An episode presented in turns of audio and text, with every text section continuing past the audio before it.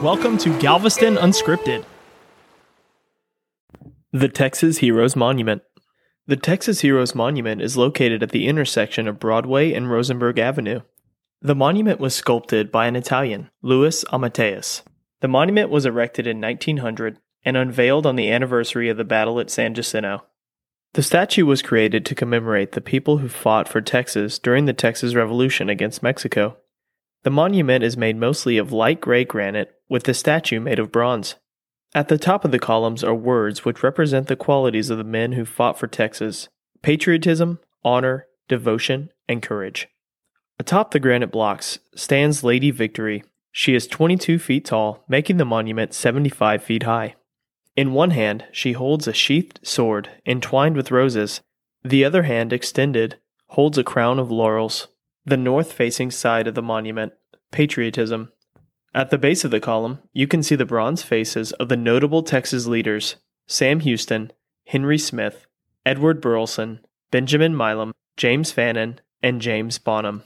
Below those faces, you will see a San Jacinto battle scene, which depicts the victory against Mexico.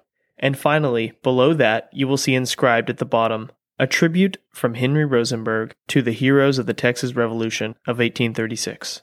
Moving to the east-facing side of the monument, Courage.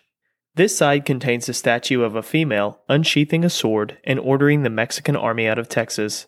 She is known as Defiance, and underneath her is the date, October 2, 1835, the date of the Goliad Massacre. This is referenced by the depiction of the massacre on the base of the column. Moving to the west-facing side of the monument, Honor. This column houses a bronze female figure who represents peace.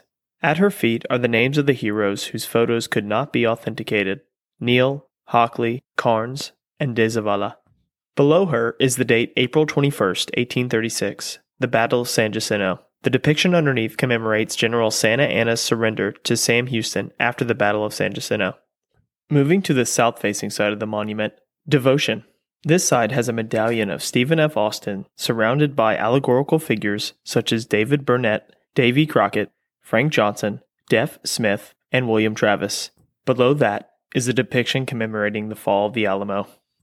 The statue was commissioned by Henry Rosenberg after his death in 1893 by a generous donation of $50,000. Henry Rosenberg was a Swiss immigrant and prominent businessman who loved Texas and the Galveston community. Henry Rosenberg left a large amount of his fortune to be used on public projects to improve the city of Galveston, including drinking water fountains and the Rosenberg Library.